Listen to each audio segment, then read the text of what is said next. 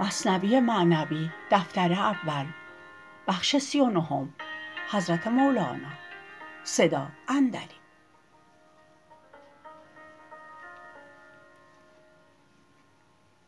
آن دهان کژ کرد و از تسخر بخواند مر محمد را دهانش کژ بماند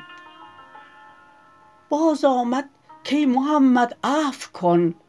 ای تو را الطاف و علم من لدن من تو را افسوس می کردم ز جهل من بدم افسوس را منسوب و اهل چون خدا خواهد که پرده کس درد میلش اندر طعنه پاکان برد ور خدا خواهد که پوشد عیب کس کم زند در عیب معیوبان نفس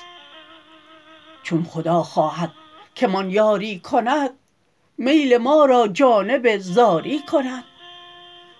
ای خنک چشمی که آن گریان اوست وی همایون دل که آن بریان اوست آخر هر گریه آخر خنده ایست مرد آخربین مبارک بنده ایست هر کجا آب روان سبزه بود هر کجا اشکی روان رحمت شود باش چون دولاب نالان چشم تر تا ز صحن جانت بر روید خضر اشک خواهی رحم کن بر اشکبار رحم خواهی بر ضعیفان رحم آر.